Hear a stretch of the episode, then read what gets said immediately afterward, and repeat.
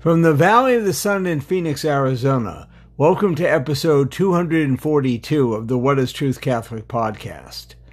My name is Deacon Steve, and I remain a permanent deacon in the Diocese of Phoenix.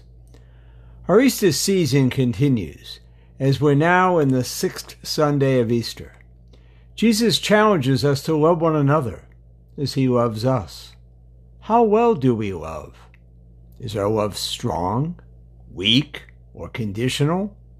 Do we only love those who love us? Do we try to love those we do not like? At our judgment, we will be judged not just by what we do, but by how much we love. So, how do we love? In episode 242 of the What is Truth Catholic podcast, we will first discuss our saint of the week, St. Hilary of Arles. We hear a homily for the sixth Sunday of Easter, as Jesus tells us to love one another. In the segment Catholics in the News, we learn about a baseball player who lives his faith. In the segment entitled Truth in the Media, we discover a new book about a man on a journey to sainthood.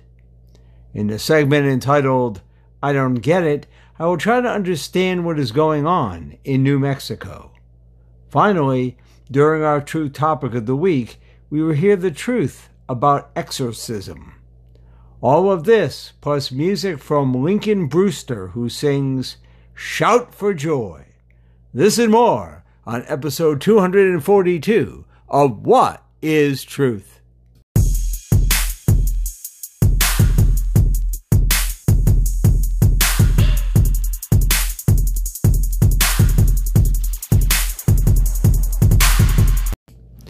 Saint of the Week. It's been said that youth is wasted on the young. When I was younger, I could resemble that remark. In some ways, that was true for today's saint. Born in France in the early 5th century, Hilary came from an aristocratic family. In the course of his education, he encountered his relative Honoratus, who encouraged the young man to join him in the monastic life. Hilary did so. He continued to follow in the footsteps of Honoratus as bishop. He was only 29 years old when he was chosen Bishop of Arles. This new youthful bishop undertook the role with confidence. Hilary did manual labor to earn money for the poor. He sold sacred vessels to ransom captives. He became a magnificent orator. He traveled everywhere on foot, always wearing simple clothing. That was the bright side. Hilary encountered difficulty in his relationship with other bishops, over whom he had some jurisdiction. He unilaterally deposed one bishop. He selected another bishop to replace one who was very ill, but to complicate matters, did not die. Pope St. Leo the Great kept Hilary a bishop, but stripped him of some of his powers. Hilary died at age 49. St. Hilary of Arles, who, despite being young, served the church faithfully as a bishop. Our saint of the week.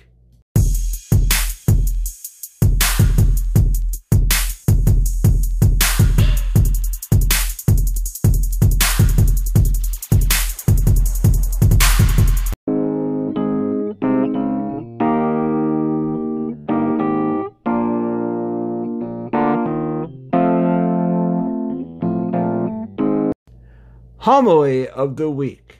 Today's homily is based on the readings for the sixth Sunday of Easter, as Jesus gives his disciples the commandment to love one another. A boy's mother had only one eye. He hated her because she was an embarrassment to him. His mother ran a small shop at a flea market. She collected weeds and things to sell, and the money she made was so little they were poor. The boy was teased constantly that his mother had only one eye. He was embarrassed. He thought, How could she do that to me? He would throw her a hateful look, run out, and say, I wish you were dead. Well, he wished his mother would disappear from the world and questioned why did she only have one eye.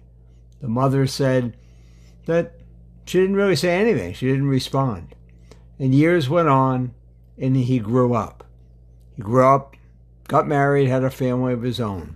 And then there was a class reunion, so he returned to his home and decided he would look in on his mother. He went to her shack where she lived and found her dead on the ground. He did not shed a tear. Mom had a piece of paper in her hand, and it was a letter to him, and it read, My son, I think my life has been long enough now, and I won't visit you because I know you're ashamed of me. But it would have been nice if you had visited me when you were there for your reunion. I'm sorry that I have only one eye. I know it was an embarrassment to you. You see, when you were very little, you got into an accident and lost your eye.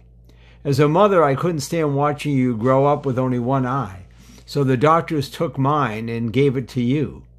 I was so proud of you that you were seeing a whole new world for me in my place with that eye. I was never upset at you for anything you did. The couple of times you were angry with me, I thought to myself, it's because he loves me. I miss the times when you were still young around me. I miss you very much. I love you. You mean the world to me. Mom.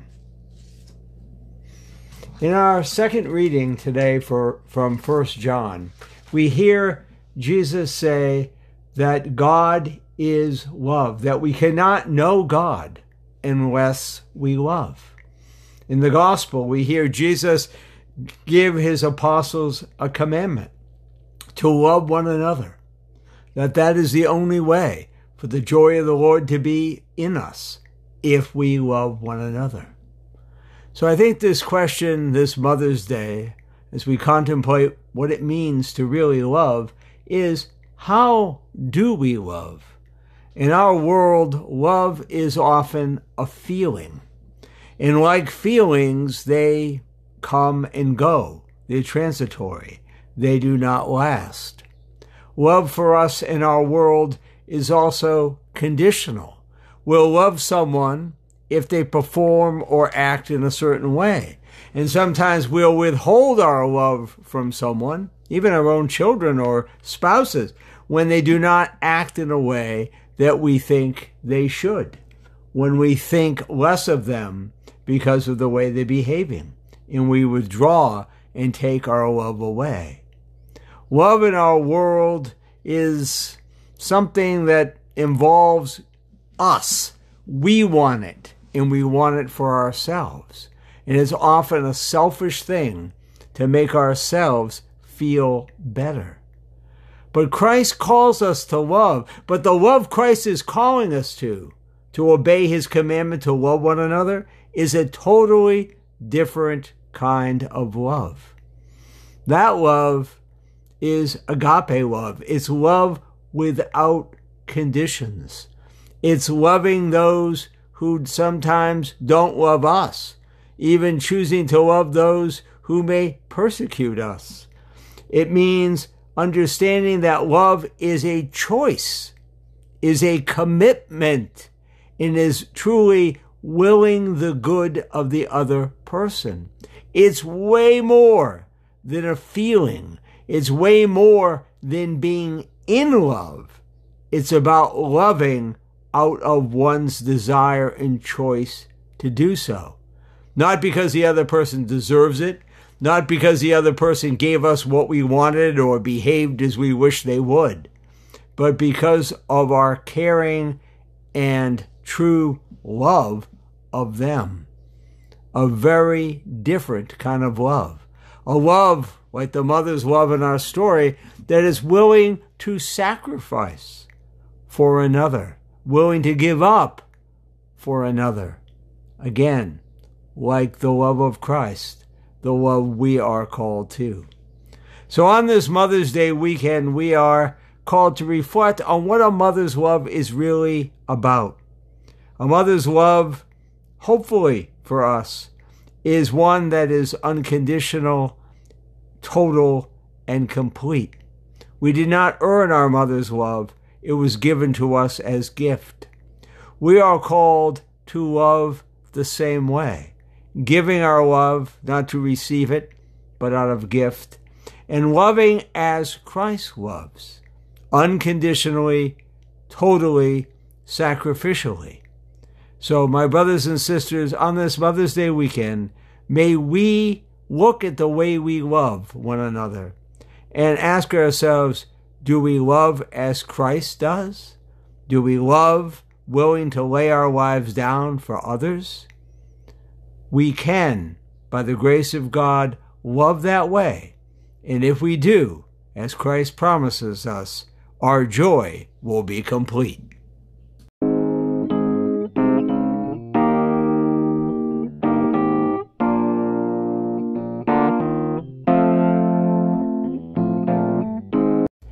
And now let us listen to Lincoln Brewster, who sings Shout for Joy.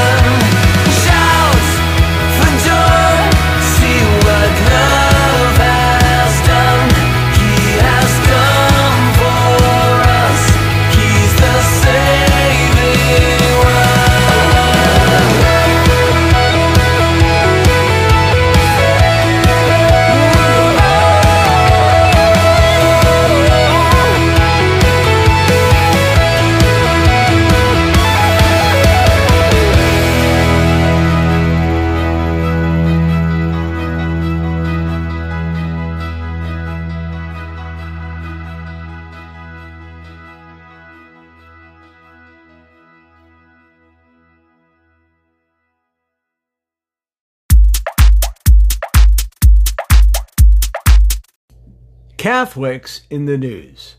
After being at spring training for a total of one week in 2020, minor league pro ball player Reagan Todd, along with the rest of his teammates, was instructed to go home.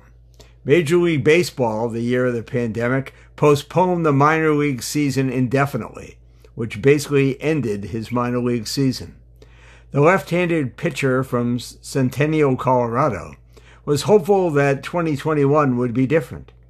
After graduating from Regis Jesuit High School in Aurora, Colorado, he played three years at Arizona State University before transferring to Colorado Mesa University in 2017. Selected in the 32nd round of the 2018 MLB draft after his senior year, Todd is now aiming to move up into the Colorado Rockies minor league system.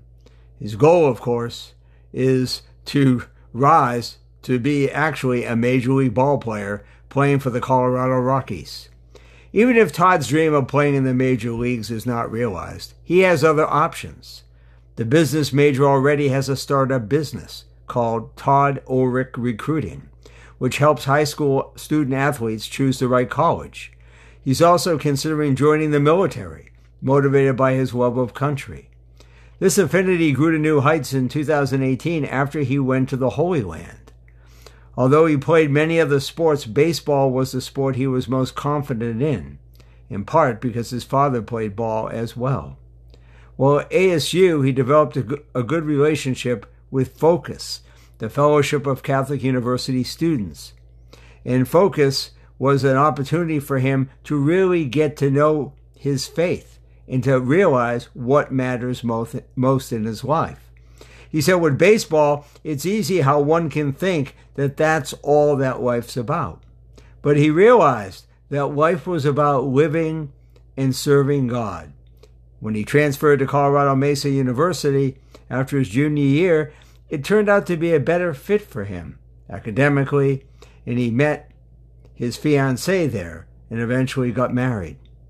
He understood that his life was about serving others, that he was to take his faith seriously, whether he made it to the major leagues or not.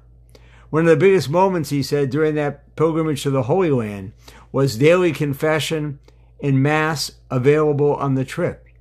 He went to Mass, he said, at the Church of the Holy Sepulchre in Jerusalem. Witnessing the consecration at that place, he said, changed his life.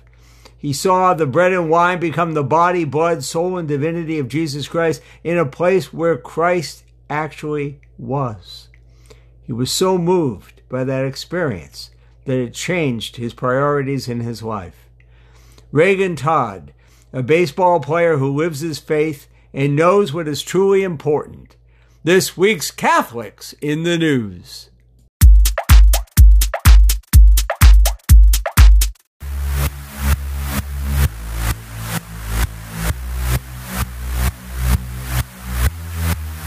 Truth in the media. The Saint Makers inside the Catholic Church and how a war hero inspired a journey of faith. Long title. Is a new book by author Joe Drape. Drape tells a compelling tale in The Saint Makers. Indeed, the man is a fantastic writer and his talent is on full display. This is especially true when it comes to telling the tale of servant of God, Father Emil Kapaun, a U.S. Army chaplain who died in a Chinese military camp during the Korean conflict, and whose remains have just been identified. For instance, discussing Father Kapaun's early life and decision to become a priest, he noted that the priest's obvious, almost movie star good looks. However, Father Kapaun had no interest in breaking hearts. Instead, he wanted to swell them with the grace of God, Drape writes. Drape also relates even as a novice, Father Kapaun connected with people by being a doer rather than just a talker, a trait that would mark his entire priestly ministry. While still a young priest, Father Kapaun became a pastor of a parish that had harvested his vocation. The Gospels, Drape wrote, were especially burned into his brain and offered him the only hero he was ever going to need Jesus Christ. Similar nice and even beautiful turns of phrases are throughout this book.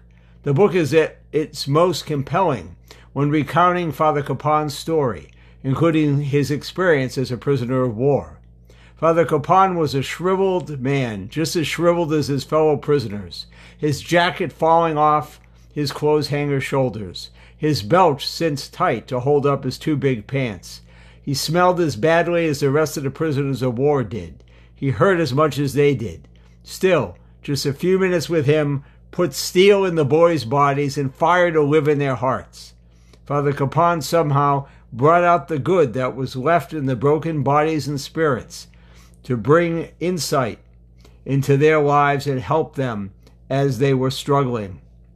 Although this book has some factual errors, it is a really good book that tells the life of a holy priest who poured out his life for other people. The Saint Makers, Inside the Catholic Church, and how a war hero inspired a journey of faith by Joe Drape, telling the truth about a true hero who lived his faith to the end. This week's Truth in the Media.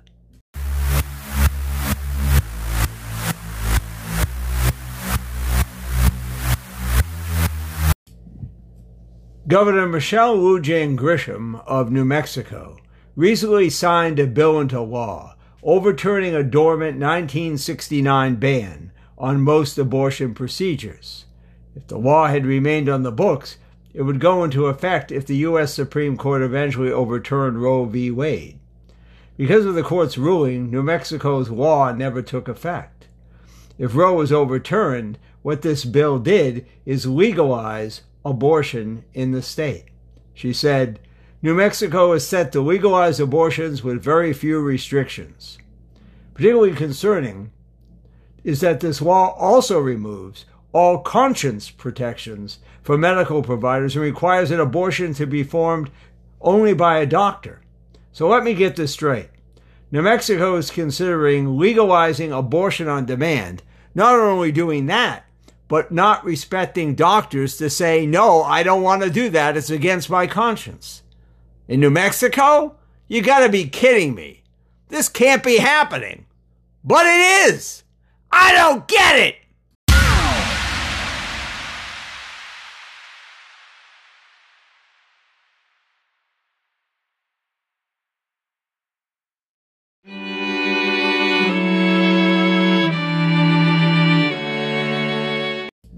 Truth topic of the week. Father Vince Lampert has traveled to the ends of the earth in his ministry fighting the devil as an exorcist, from South Africa to Alaska and points in between.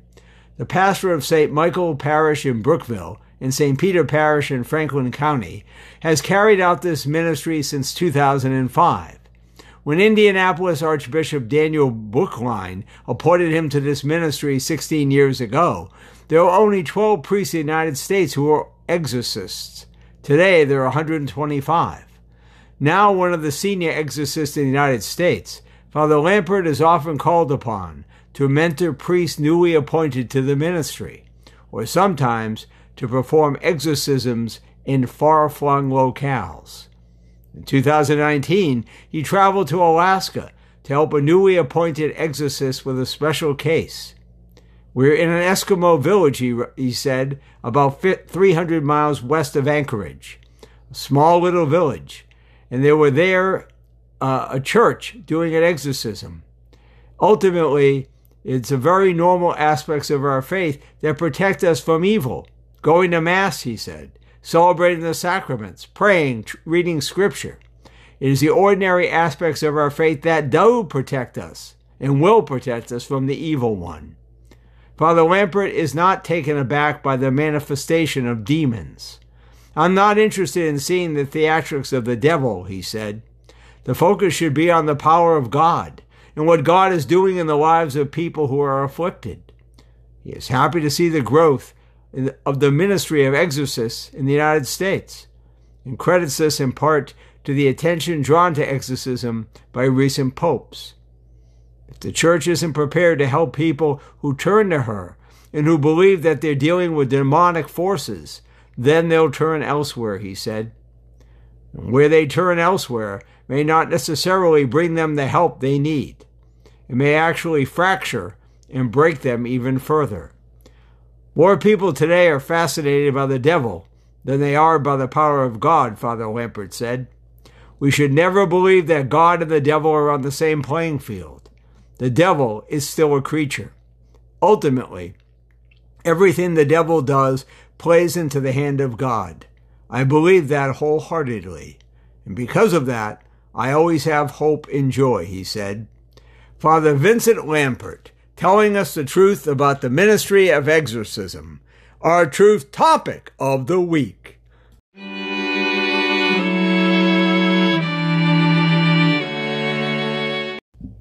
Well, we've completed episode 242 of the What is Truth Catholic podcast. If you have any feedback about the podcast you wish to share or just want to tell me how you're doing, assuming you're out there, please email me at deaconstevew, D-E-A-C-O-N-S-T-E-V-E-W, at gmail, G-M-A-I-L dot com. As we continue our Easter journey, let us pray to continue to be an Easter people of hope and love, to love one another unconditionally as the Lord loves us. Let us pray. Lord, help us to discern the truth, the truth you call us all to live. Help us to live in this truth so that we can be as you created us to be, truly free. And let us ask Our Lady's help in this journey. Hail Mary, full of grace, the Lord is with thee. Blessed art thou among women, and blessed is the fruit of thy womb, Jesus. Holy Mary, Mother of God, pray for us sinners now, and at the hour of our death. Amen. Until next time, this is Deacon Steve. I invite you to join me as we discover together what is truth.